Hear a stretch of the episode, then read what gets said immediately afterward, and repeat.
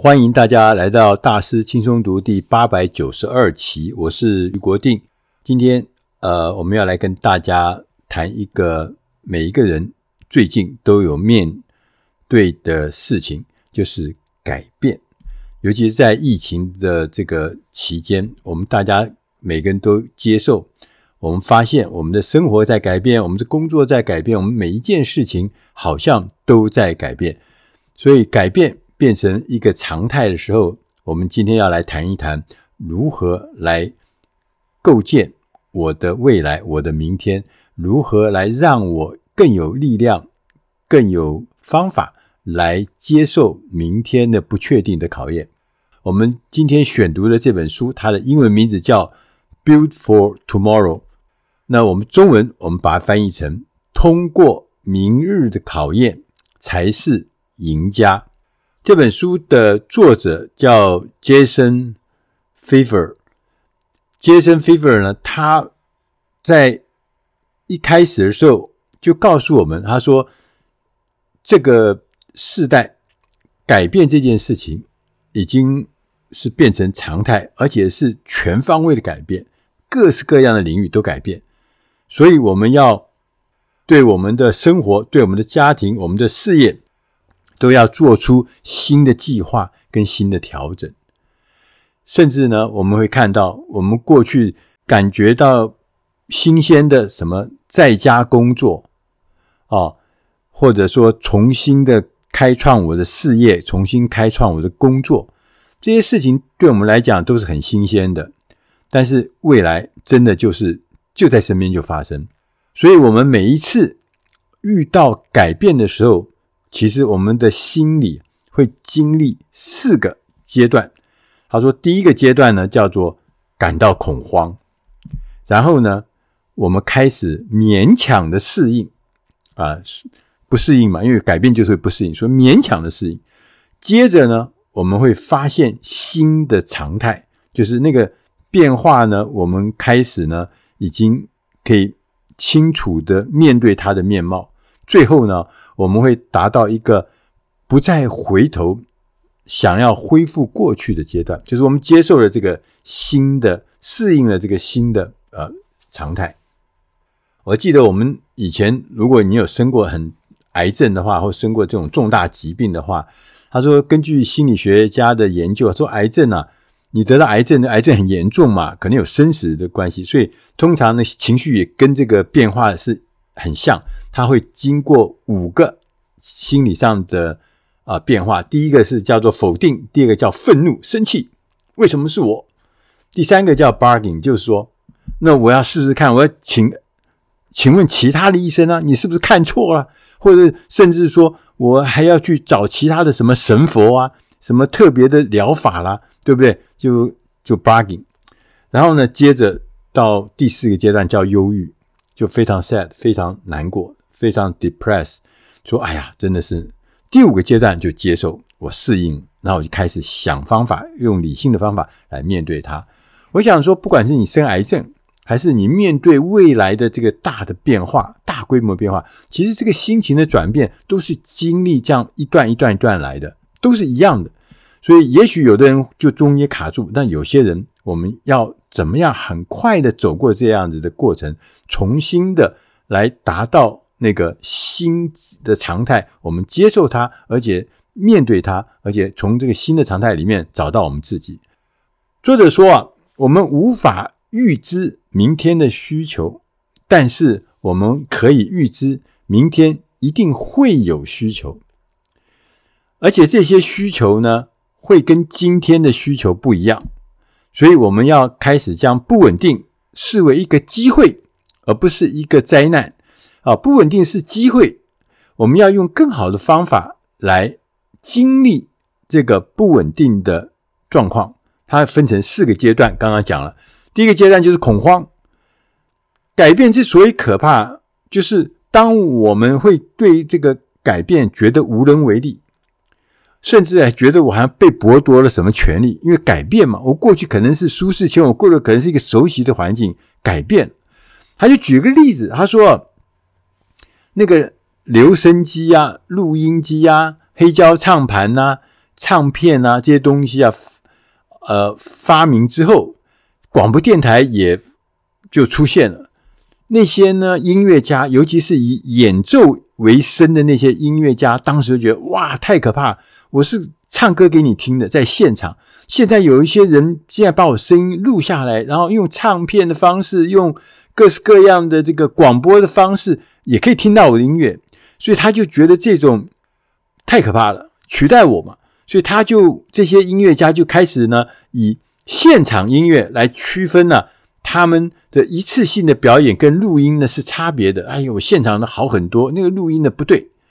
同时呢，竭尽全力来阻止录音的做法大量的扩散。但是呢，大家知道这个新技术呢，后来反而变成了音乐家最好的朋友，因为呢，透过了唱片的销售，听透透过这广播电台的推播，大家可以知道。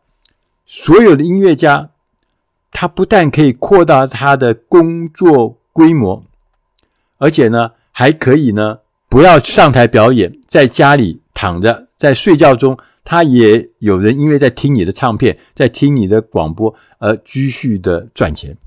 所以最后呢，唱片这个行业呢，变成一个很强大而且高利润的音乐产业。随着这个唱片又变成录音带，又变成 CD，又变成线上串流的影音，直到现在，你就知道当时你的担心，其实你的恐慌，到后来说不定发展变成一个让你变成扩大千百倍的一个好的新的技术上的变化。所以，当我们面对新的技术，我们千千万万不要只想到抵制它。呃，研究人员说，这个情况就好像是有一种循环，叫做薛西佛斯循环。这是一个印希腊的这个神话。希腊神话中有一个人叫做薛西佛斯，他每天呢把一块巨石，很大的石头推到山头，但是呢，这个山头到了山头上去后呢，这个石头还会继续的会滚下山，那就每天就周而复始的到永远。他说：“我们要打破这个循环，我们有一些方法可以让我们打破这个循环。”他说：“第一种方法说，我们在咒骂或者抵制任何新事物之前呢，先要准备好尝试新事物。也就是说，我们要加强自己的第一手知识，而不是我的知识是从别人手上来的，或是是其他人的第三手的恐惧。”是从人家那边来给我的恐惧。第二个呢，你可以呢决定，我与其呢投入资源对抗新事物，还不如呢我投资一块新的冲浪板。冲浪板，对，那看看我们是不是能够在潜在的新兴的产业上面，那个浪头上面能够站稳脚跟，就是冲浪板的功能。第三个是我要推估得失。我要很诚实的面对我潜在的收益跟可能的损失。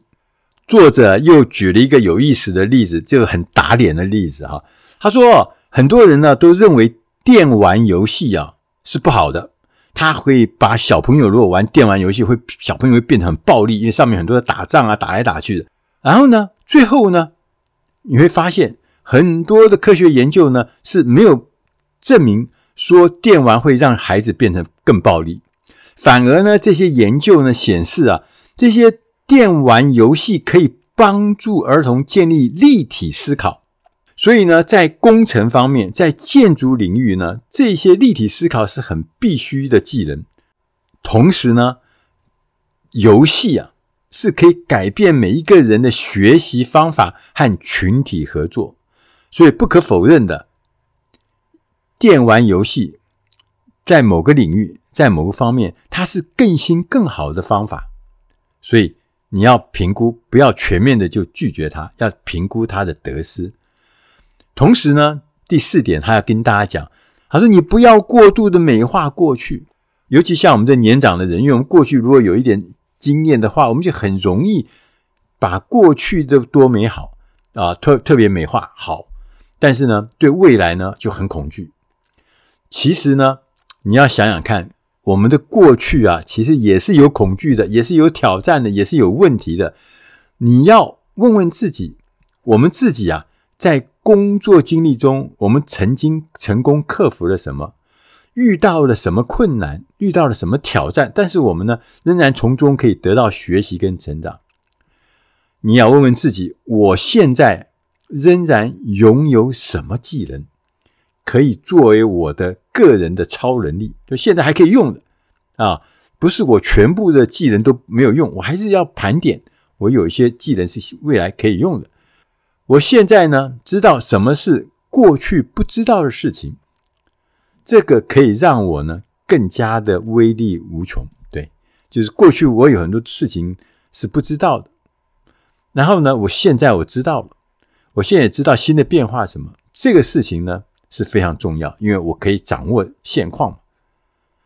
第二个阶段就叫适应的阶段，改变啊跟转型是非常困难的，我们必须要要重新定义自己的目的跟身份，同时也必须能够呢。分辨哪些部分会改变，哪些部分呢永远不会改变。所以不是说改变就是全盘的，其实不是，还是有些东西是会，有些东西不会。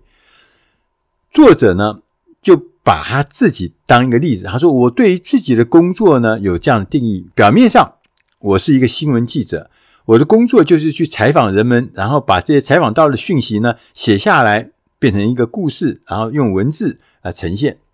但再往下一层呢，我呢是跟随自己的好奇心，因为我是一个记者嘛，哈，挖掘新事物，吸引人们来参与对话，然后用叙事的方法将对方的想法写给他的读者看，就是被采访的人讲的一些事情，透过我把它转成一些故事给读者看。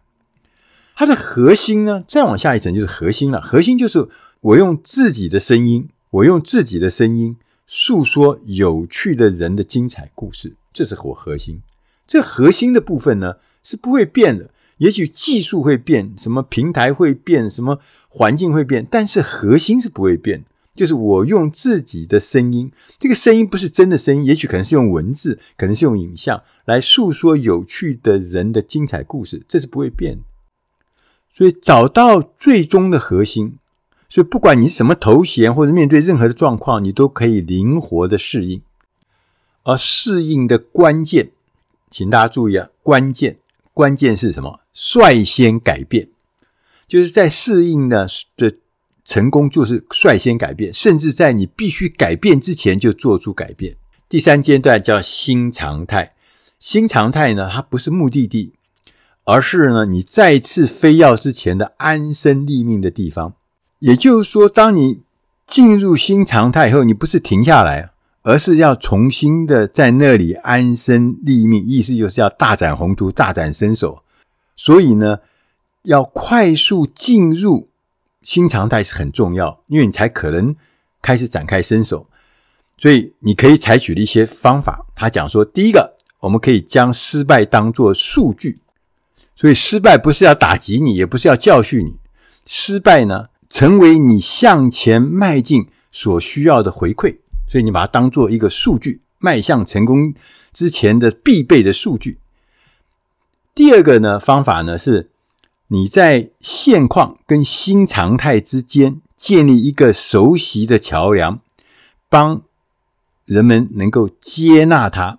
他就举个例子，他说汽车行业。在很早的时候，在一九二零年的时候呢，就使用一个马力 （horsepower） 马力。你你现在去买汽车，他就跟你讲，你的车多少是两百匹马力、一百七十五匹马力还是三百匹马力？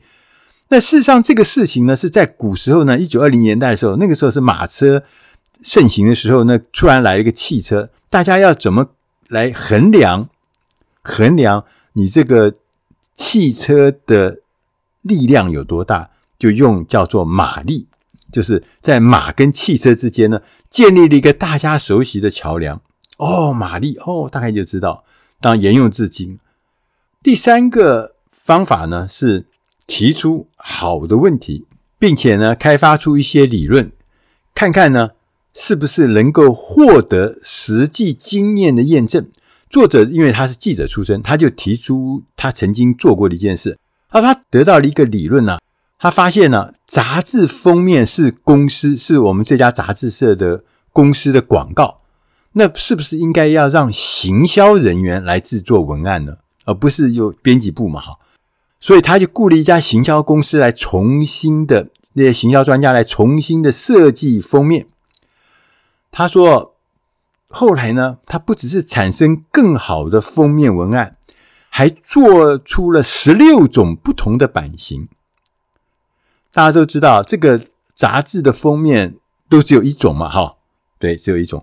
他这个做出了十六种。那新的封面设计在二零一八年四月推出的时候呢，证明事实证明哦，确实带动了销售成长。所以很多好的问题，经过尝试。之后，说不定就会不同的结果会出来。第四个方法是说，你要始终从新的角度来看待事情，也就是我们要看到事物的现状、现在的状态，而不是它过去的样子。所有的产业被颠覆，或是商业模式发生变化，但是它并不意味着这些产业做的一切都要被丢弃。而是我们要重新的问自己，它有什么用？答案不一定是彻底摧毁，而是提供新的目的。我们要从新的角度来看待事情。接着，我们来谈第四个阶段，不要再回头。最后这个阶段，我们会达到一个时刻，就是我们再也不想要回到过去的美好时光，过去的美好时光哦。这就是一种进步。真正的机会是存在未知的领域。为了要达到我们不再回头的时刻，我们必须要重新的考虑不可能的事情。所以，当我们看到那些什么不可能啦、不合逻辑啦、太困难啦、太激进啦、太荒谬的东西的时候，我们要探索它。说不定这些看起来怪怪的东西，它反而是真正机会的存在的地方。事实上，我们会发现，那些在改变之后蓬勃发展的人啊，都是在做他们曾经认为不可能的事情。所以，我们要更快的达到这个不回头的时刻，我们可以试的几个方法。第一个方法是尽快的做到第二次，因为我们在做第一次尝试新事物的时候，总会会想到一件事情，说：“哎呀，下一次啊，再一次啊，会更好。”这个结论呢，会让我们呢要赶快的继续的坚持了解如何做得更好，并且呢再来一次。第二个方法是注意最具影响力的问题，把这个最具影响力的问题呢努力的去改善这个问题。第三个方法是找到改变对你来说真正的价值。第四个方法是允许自己忘记以前做事的方法，相信自己要变成一个更好、更强的人。作者还提醒我们，他说：“你如果要成功打造明天，就要让我们自己处在一个无论明天最后究竟发生什么模样或什么变化，你都能够蓬勃发展。因此呢，我们要当别人。”恐慌的时候，你要停下来问自己在做什么，可以学到什么新技术，可以如何运用这些新的技能。同时呢，我们要学习适应明天带来的改变，并且呢，在必须改变之前就率先的改变。同时，我们要率先带头进入新常态。我们要抓住以前不曾存在的新机会，同时要告诉自己不要再回头，不要再回到以前我们的舒适圈里面。作者呢，Jason Feifer，他提醒我们：我们活在一个巨大变革的时代当中，我们可能无法预测未来会发生什么事，但是我们现在可以做一些事，我们可以开始在内部。建立信任，相信自己可以创造最美好的未来。改变它是永远存在的，这个大家都知道。我们如果一直留恋在过去，只会害到自己，以为所有的答案都在昨天。事实上不是的，我们必须要打造，而且打造的方向只有一个，就是明天。以上的内容是出自《大师轻松读》第八百九十二期，通过明日考验才是赢家。我是余国定。如果你对于今天的内容你想要多了解一些的话，欢迎大家上网站《大师轻松读》的官网，那上面有很多的文字的记叙述。如果你想要看中英对照的话，看看外国人在怎么讲这件事情的完整的全文版的话，也欢迎大家变成我们的会员。以上的内容，希望对你的工作、对你的生活、对你的事业都能够帮上忙。我们也很希望听到你对我们的内容上的一些建议。欢迎大家在我们的官网上面留言，我们会跟您联系。谢谢大家收听，我们下集再会。